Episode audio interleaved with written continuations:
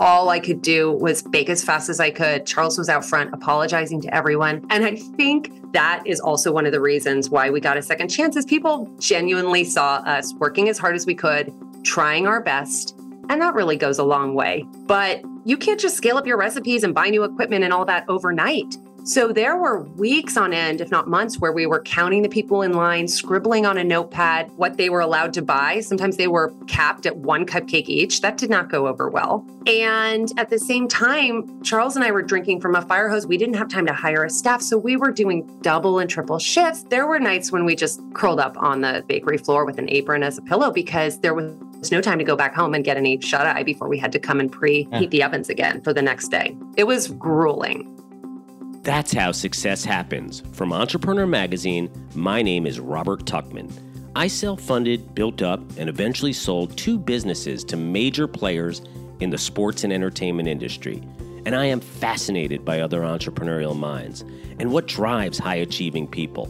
So, on this podcast, we're going to learn what they've learned and what it takes to really succeed. On this episode of How Success Happens, I got to sit down with Candace Nelson. Along with her husband, she co founded Sprinkles, literally the world's first cupcake bakery. She founded it in 2005. And since then, Sprinkles has sold more than 75 million cupcakes nationwide. She was the originator of the modern day cupcake store before all the others entered the space. It's a good thing she didn't stay stuck in corporate America and she actually went for it, even though so many people thought she was out of her mind at the time for starting a store that just sold cupcakes. Since then, Candace founded Pizzana, a chain of pizza restaurants, and CN2 Ventures, a venture studio that invests in young consumer businesses. In addition to entrepreneurship, many people know Candace as the executive producer and judge on Netflix's Sugar Rush, and of course, her role as a judge on Food Network's Cupcake Wars. I started out by asking Candace about growing up overseas in Southeast Asia, where cupcakes weren't so much of a popular food. That's right. I grew up actually most of my childhood in Southeast Asia. And that plays into my story really so much because I became obsessed with anything having to do with my homeland, with American pop culture, with American desserts. And certainly when I was growing up as a little a little girl and I had a craving for cupcake, a rice crispy treat, or a brownie, I couldn't get them at the corner store in Indonesia. so I had to bake them myself. And I spent a lot of hours in the kitchen with my mom, baking from her joy of cooking cookbook and, you know, recreating those flavors of home.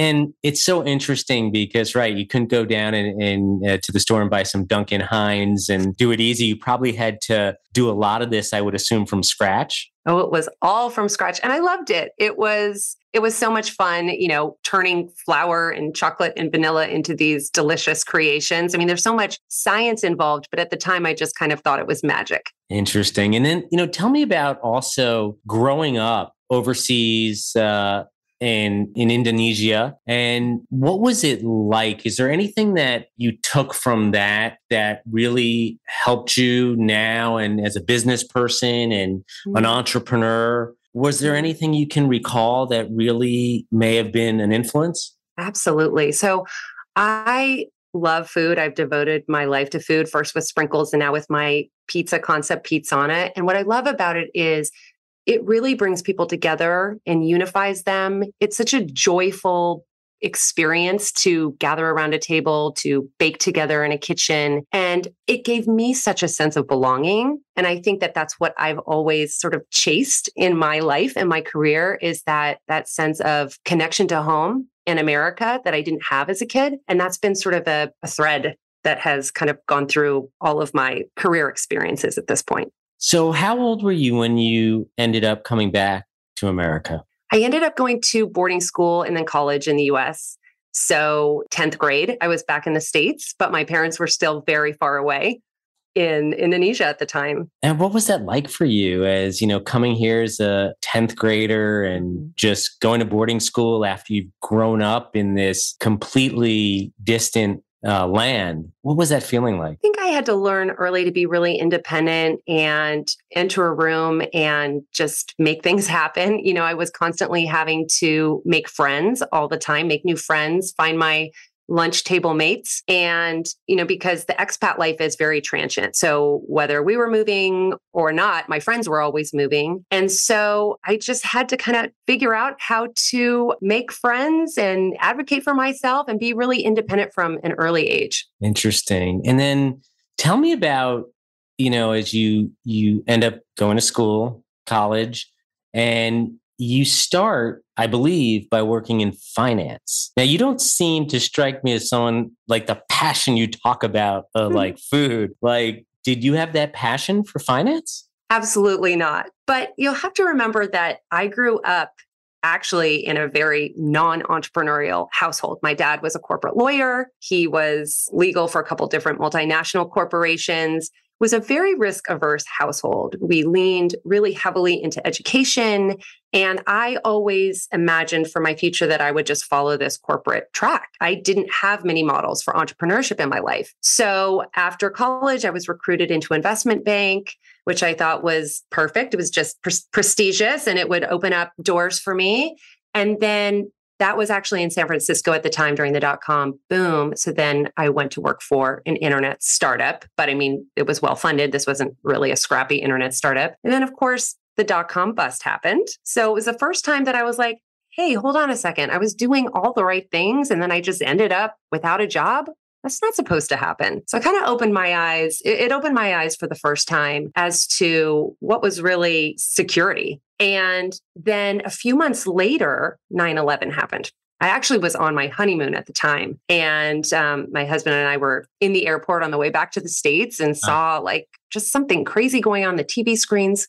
Couldn't figure out what was going on. It was all in French. And then sure enough, you know, it was revealed and just such a dark shadow over my sort of new newlywed bliss and optimism for the future. And when I finally got back home, it was the first time in my life that I really reflected on what it was I wanted to do. And I realized it wasn't crunching numbers. It, that didn't light me up at all. And so instead of going to business school, which was definitely my next logical step, I decided to go to pastry school. That's incredible because for you, especially coming from that background where you do come from this risk averse family and it's ingrained in you, and mm-hmm. people come from all different types of families, that must have been a very difficult, I believe, decision for you to do at that time. Was that very hard on you? And even though you were older, talking to your parents about it? It was a super scary decision.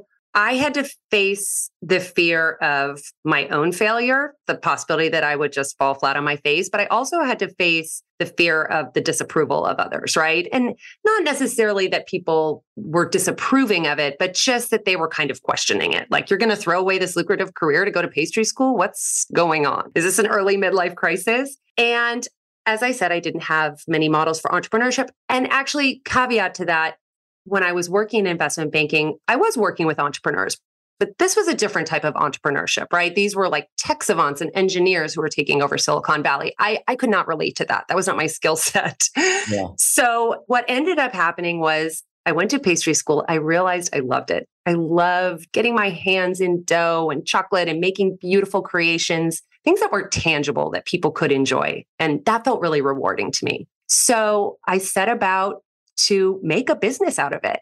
And at first, I started with special occasion cakes, these sort of really artful, multi tiered, multi layered cakes, and quickly came to realize that's not great business because people aren't ordering those very often. And so I remember walking through the supermarket one day and passing the bakery and seeing all of these cupcakes that were sort of shelf stable and frosting was made with shortening and the decorations were plastic cupcake picks and they were all stacked up. And I thought, golly, those cupcakes are sad. the cupcake needs a makeover. The cupcake really needs a makeover.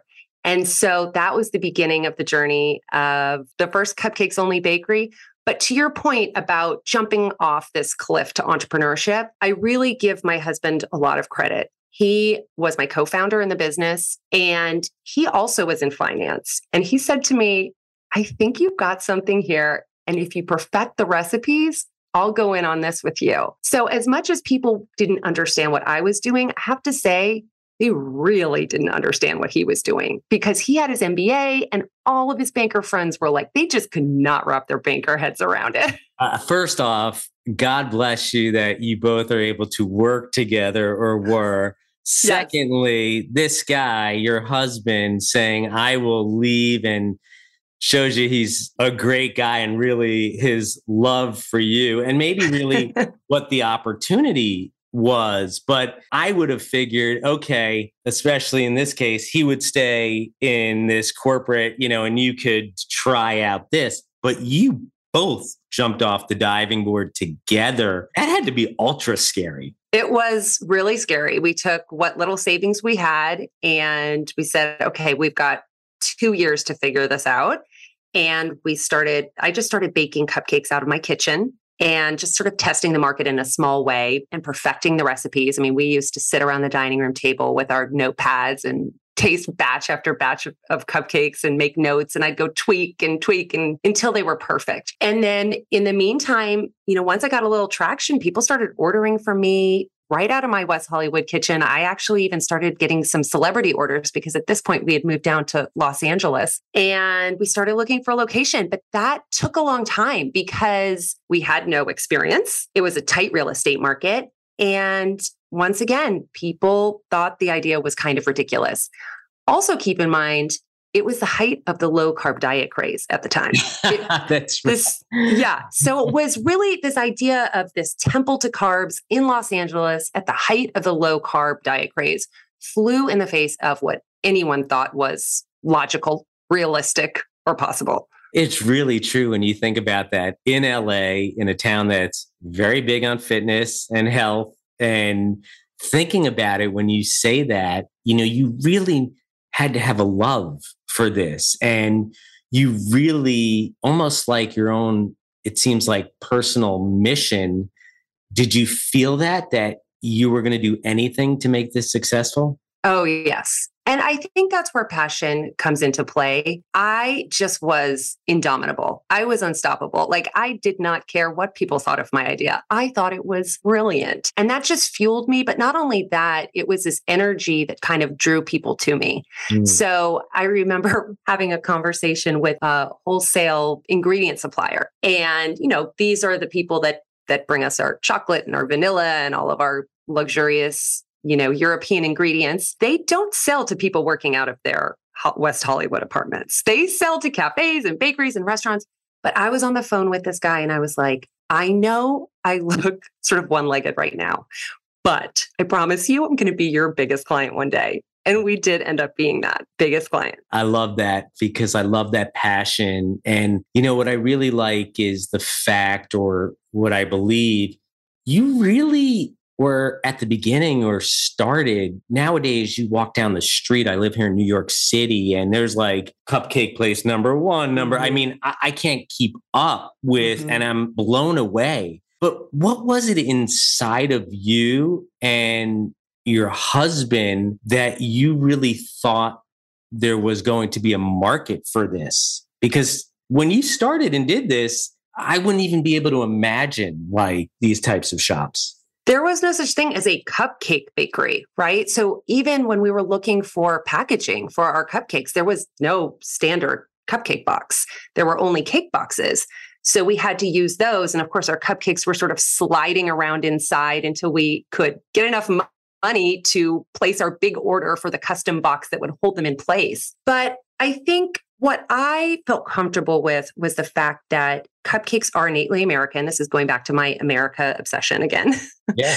And so I wasn't sort of bringing some esoteric thing to the United States and having to educate people. I knew everyone already loved a cupcake. They were part of our culture, they were part of our upbringing. We all had warm, fuzzy feelings about cupcakes because we had celebrated birthdays with cupcakes. But I was just giving people more reason to love them again because at the time they were just sort of kid fare. They were, you know, stick them in a lunchbox, they were an afterthought. I wanted to make them elegant, aspirational, and giftable. Yeah, it's just funny. Bring back memories. I'm just thinking myself as a child and like the only cupcake I remember was like the hostess cupcake with that little white scribbling on the chocolate. Like no one really took it to that next level. Mm-hmm. And you saw this opportunity and you start the business out of your house mm-hmm. uh, in West Hollywood. And then how do you fund? Did, did you look for funding or did you do this all? Was this all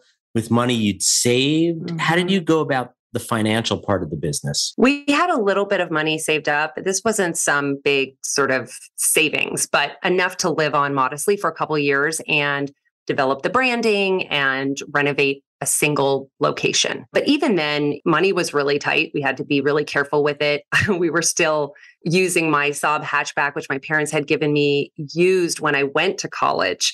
And the, the roof liner was starting to sag. And so mm-hmm. anytime we'd drive anyone in my car, they'd be like having to hold up the roof line. I mean, it was so.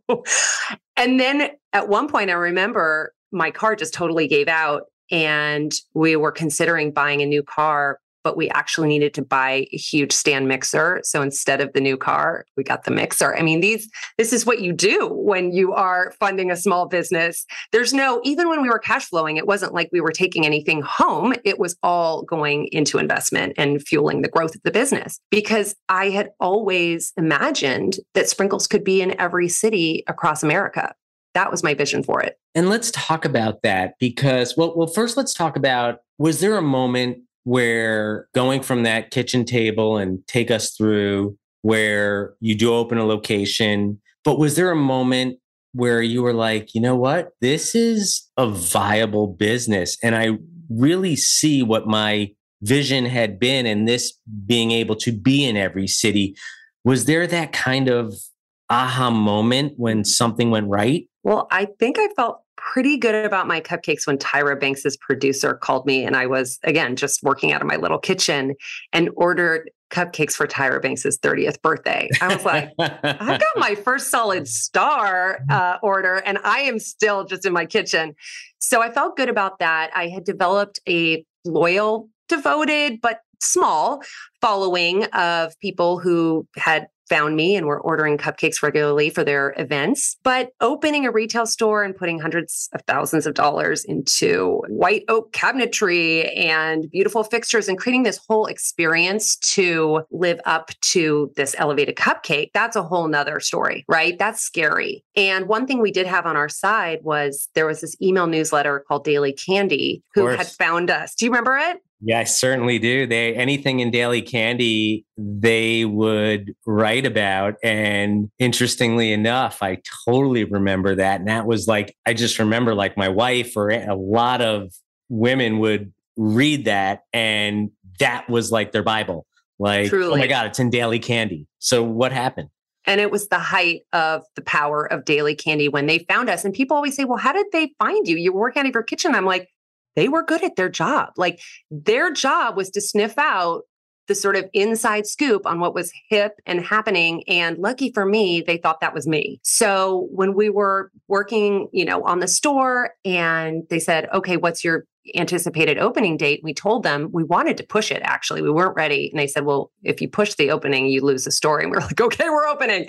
And sure enough, we had just this line of fabulous tastemakers, the uh, daily candy readers lined up on opening day. But the problem was, I had thought that people were going to show up and buy one or two cupcakes at a time because that's how people enjoy cupcakes, right? As a little snack. Yeah.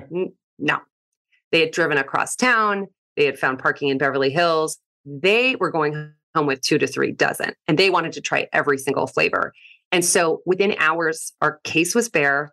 I was in the back of the kitchen, sweating profusely, baking as fast as I could, but we could not keep up with demand. Like my recipes didn't even, my recipes were yielding two dozen at a time. So very quickly, our dream became a bit of a nightmare because our happy line of customers became an angry mob and they were not happy. People in LA do not like to be told they cannot have what they want. I can see that. Frankly, no one does, but this was this was definitely a, a crowd that doesn't like to be told that.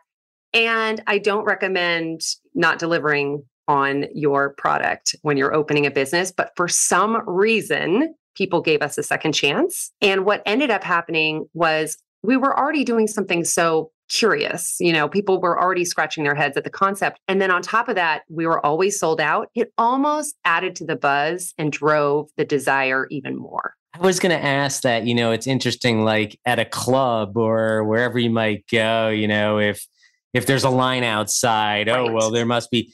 But in your business when you are making a profit off each cupcake you sell, that first day must have been incredible the way it felt the highs and the lows. The highest and then the low of being like, how am I going to bake enough cupcakes for tomorrow? What were you thinking? I just was a deer in headlights. And all I could do was bake as fast as I could. Charles was out front apologizing to everyone. And I think that is also one of the reasons why we got a second chance is people genuinely saw us working as hard as we could, trying our best. And that really goes a long way. But you can't just scale up your recipes and buy new equipment and all that overnight. So there were weeks on end, if not months, where we were counting the people in line, scribbling on a notepad uh, what they were allowed to buy. Sometimes they were capped at one cupcake each. That did not go over well. And at the same time, Charles and I were drinking from a fire hose. We didn't have time to hire a staff. So we were doing double and triple shifts. I, I mean, there were nights when we just curled up on the on the bakery floor with an apron as a pillow because there was was no time to go back home and get any shut eye before we had to come and preheat yeah. the ovens again for the next day. It was grueling. That's incredible. More from our guest, but first, a word from our sponsors. This episode of How Success Happens is being presented by State Farm. Being a small business owner can be so fulfilling, rewarding, and let's be honest, a little scary from time to time. Doing your own thing and being your own boss is great, but sometimes it can make you feel like you're all alone, especially when things aren't going great. Well, the folks at State Farm want you to know you're not alone. State Farm has thousands of agents who are small business owners too, so they know what it takes to protect everything you've worked so hard for. State Farm has an assortment of insurance policies for small businesses that can be tailored to your needs. So whether you're a hairstylist, an electrician, or a florist, State Farm agents are ready to help. Learn more and find an agent today at statefarm.com slash small business. Like a good neighbor, State Farm is there. And we're back. So take us back then to this incredible start, right? From first off, just going for it, which I admire because knowing, you know, I remember my first business too, and it was before anyone want, was going to be an entrepreneur back in the 90s, being like, What? You're leaving? Funny enough, I was working at Lehman Brothers, and they're like, right. You're leaving the safe bet, and then you're going to go work out of your house. Like, it was just, but take me back. So you do that, you go for it. All of a sudden, it's exploding, but now you need to scale it. How were you able to do that while you were selling so much inventory while you were just like seemingly struggling to survive each day. Take me through those next several months or years and and how you were able to come out on top? It really boils down to team and 2020 hindsight would have been nice to have hired before opening any employees that could have helped us out. But Charles and I white knuckled it for the first few weeks and months. We had friends who just felt sorry for us that were volunteering on the weekends to box cupcakes. But eventually we found great people. I mean, literally, I remember Nicole, who still works with us to this day. She came in, she was a student at UCLA. She came in and she was like, Do you guys need anyone? And I was like, Yes, how soon can you start? So it really was just out of desperation. And then soon enough, I was able to step away and scale up my recipes and buy new equipment. And it wasn't like we had all the time in the world because overnight, seemingly, our idea had gone from being a that will never work to the media was reporting on this phenomenon in Beverly Hills. There were lines on the door. And guess what? Where you're successful, competition will follow. And in our case, there was a lot of imitation as well. Oh, so all of these, you know, we went from, oh my God, look, we, our idea worked to reading in the papers about all these cupcake bakeries that started popping up across the country. And that was like, oh no, we don't have much, like we got to go for it. We got to scale this business as fast as you, as we can. But the way we decided to scale it, which was company owned. And Charles and I would go to each location and hire and train and make sure the product was perfect, the experience was perfect. It takes a long time. So it wasn't something that we could just, we didn't end up franchising.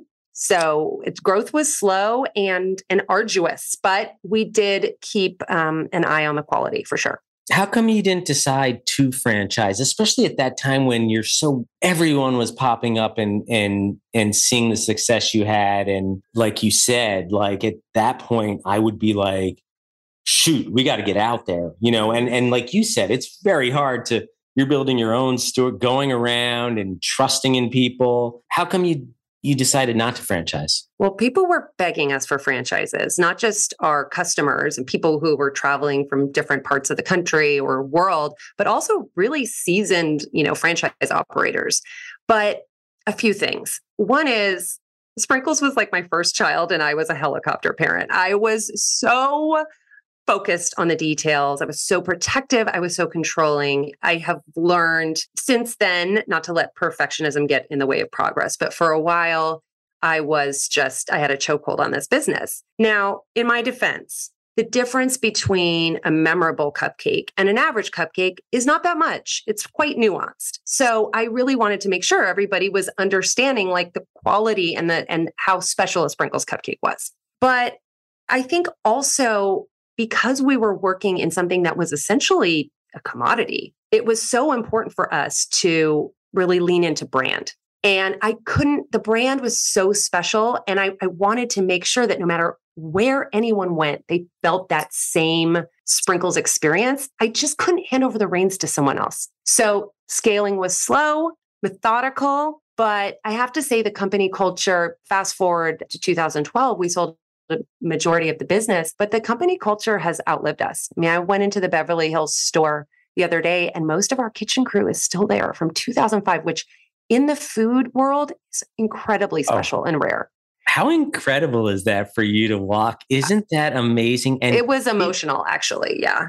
How did it feel? Because these people still have jobs because of you. One of the most rewarding things about growing sprinkles was being able to bring our employees along with us and watch them grow and give them opportunity to grow in their career. That was, I think, my favorite part. So, and these people were my family. You know, I, I frosted side by side with them day by day and, and we got to know each other and their family. They, they my kitchen crew in Beverly Hills threw me a baby shower for my first child. I mean, it's just, there's nothing like it. It's amazing. Tell me about ending up selling the business? What was it? Because it sounds like, especially as a lot of entrepreneurs, perfectionism, controlling the brand. But what was it that really gave you or, or gave, you gave yourself permission to really sell this business? Well, it was really a personal decision for me. I had at that time I had two little boys. And as I said, Charles and I were very hands on in terms of growing our business. We would basically move to the new location for a while and make sure everything was exactly up to Sprinkle standards, make sure we hired and trained everybody in that Sprinkles ethos. And that's just how we did it. A lot easier to do when your kids are little and portable. And, you know, I had an incredible nanny who helped me with that, and we would all travel together. But once they had commitments, school, sports, it just got to be harder. And I felt very torn. It also was exhausting to scale a brick and mortar business over all of those years, very physically labor intensive. By the time we sold it, we had from coast to coast. So there was never a moment in the day where there wasn't someone working in a Sprinkles bakery. Right. So those calls could come in all night long. And so that was just the, the decision I made. And not that it wasn't hard because I was so identified. My identity was so wrapped up in this business. I was the queen of cupcakes. I was Mrs. Sprinkles. So it was a hard decision, but one I made for the sake of my family. Tell me about what you're up to now, because I know you obviously had the Cupcake Wars and the TV experience. And tell me about that and, and really your latest business and and where you are right now as a person too with you know like you said you had to walk away young kids but give us uh, an idea of what you're up to well i threw myself into all the pta stuff for a few years And then opportunity found me again. I was at a pizza party and at a friend's house and took one bite of this pizza and I thought, this is what's going on with this pizza? This is exceptional. So I went in search of the pizza chef who was over by the wood burning up, uh, oven. And he was Daniele Uditi, our now head chef and partner at Pizzana. He had just immigrated from Naples, Italy, with $200 in his pocket and his grandmother's sourdough starter. And his story was just so fantastic. And of course, we were both bakers. I mean, we had different types of dough that we worked with, but we both were very simpatico and we chatted all night. And he ended up confiding in me that he'd always wanted to open his own restaurant. That was his dream. Come to the United States, open a pizza restaurant. And I couldn't help myself. I was like, I have to do that with you. And so, sure enough, Pizzana was born. Our first location was in the Brentwood neighborhood in Los Angeles, but we are expanding within Southern California and now moving into the Texas market. We're shipping our pizzas frozen through Goldbelly, but it's a very unique style of pizza. It's rooted in this Neapolitan tradition, but it has been married with American preferences and tastes because Americans like to pick up their za, they like to pick up their pizza, right? They love a slice especially so New Yorkers, I must that's, say. that's right. Unlike our ex-mayor who eats it with a fork and knife uh, because he was from Boston. But anyway. That's okay. That's okay. Everyone has their own personal style. But yeah, I think true Neapolitan pizza, you do eat with a fork and knife because it's soupy in the middle. But Daniele originally comes from a family of bread bakers. So he has this great technique that allows the pizza, you still have that great character, chew and char, but you can pick up a slice. Mm. And we opened to incredible critical acclaim. We're Michelin Bib Gourmand awarded. You know, we've been covered on the chef show. Daniele is now head pizza judge on a Hulu show called Best in Dough. And it's been a really, really fun ride. I think I just love the idea of elevating simple pleasures, foods that people love, but making them surprising again. I mean, pizza and cupcakes, you can't go wrong. I'm popular uh, with the kids. I, I would bet because I know my own daughter.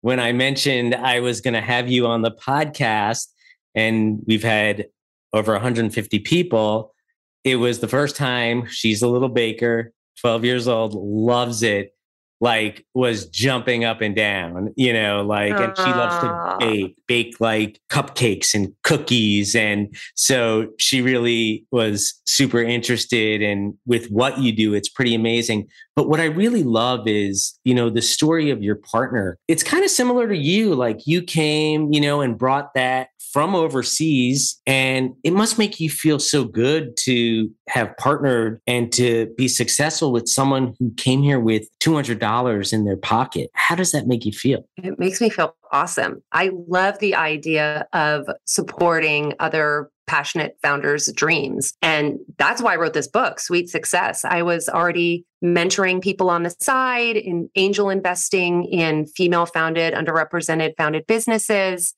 And I thought, I need to, do, I need a larger platform to do this. I want to give women in particular the mindset and the actionable tools to bring their dreams to life. There's only so many hours in the day. There's only so many businesses i can you know start and be operational in. So how am i going to help more people? And so that's why that's why i wrote the book. But you're right. I mean watching people achieve their dreams is incredible. It's the most rewarding feeling. And it's been really fun too, to, as you said, I had Cupcake Wars on the Food Network, Sugar Rush on Netflix, but now I am stepping behind the camera as a producer and a co-creator for Daniele to have his time in the spotlight on this Best in Dough show on Hulu. I fun to see it. it from both sides. I love it. And, you know, just in, in thinking about it, you had said, we talked earlier, you said 2020 hindsight and thinking back, and you're very controlling and what did you learn from Sprinkles? And were you able to change some of those things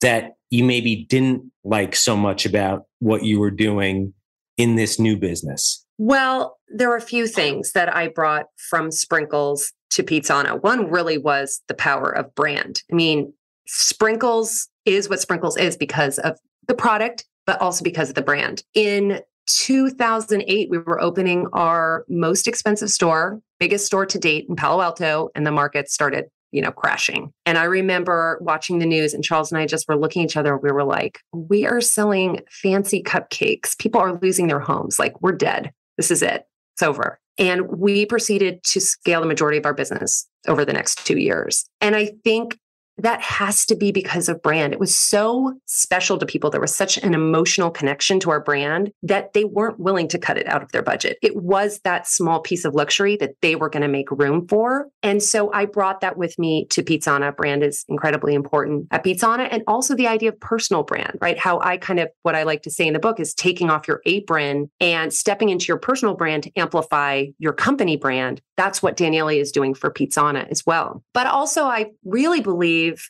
that you don't have to be a category creator to be successful. You can reinvent something that's classic, something that's already beloved, but do it in an innovative way that makes people pay attention. I mean, Sprinkles didn't invent the cupcake, Pizzana definitely didn't inv- invent pizza, but we have looked at those beloved foods through fresh eyes. Yeah. You know, if you were to give some advice, we have obviously is for entrepreneur this podcast. We have a lot of people who want to be entrepreneurs. We have a lot of young people who are thinking about becoming entrepreneurs. We have a lot of people sitting in corporate america who are on that diving board wanting to take that jump. Mm-hmm. you know i want to ask you because you brought it up i think a lot of that fear there's so much fear a lot of times with what other people will think which which mm. you said. I went through the same exact thing. What would you say as advice to anyone who might be worried or thinking about you know what other people think? And then also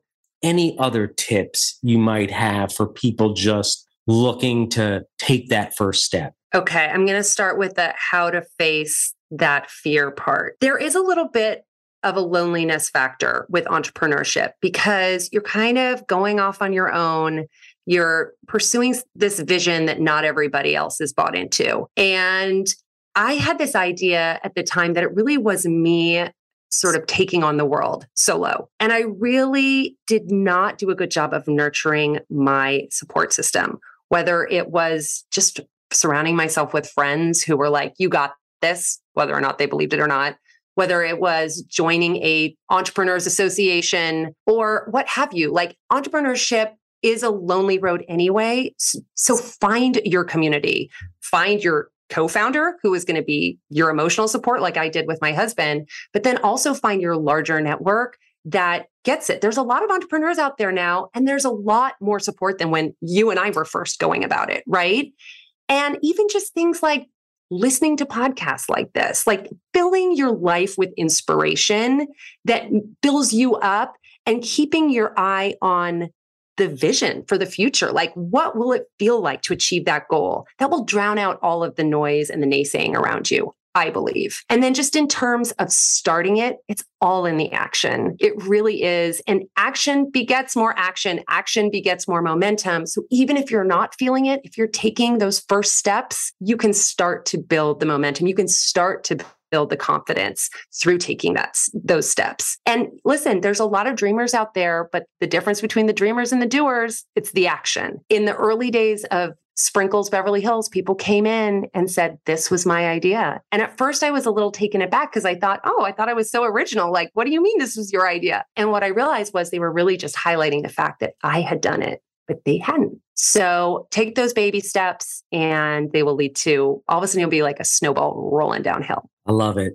Just such an inspirational story. And I love how it was so gritty. You chose not to follow kind of that path that had been, you thought had been set for you in life. Mm. And you jump into something where you have such a love and passion for. It's so obvious it comes through and you made a success out of it. And, and that really, to me, is what I love about entrepreneurship, mm-hmm. especially mm-hmm. when you focus on something you love and make it successful. I would imagine that like there's no better feeling in the world to be like, I did this, I went into baking, even and, and you did it prior to like nowadays. Like mm-hmm.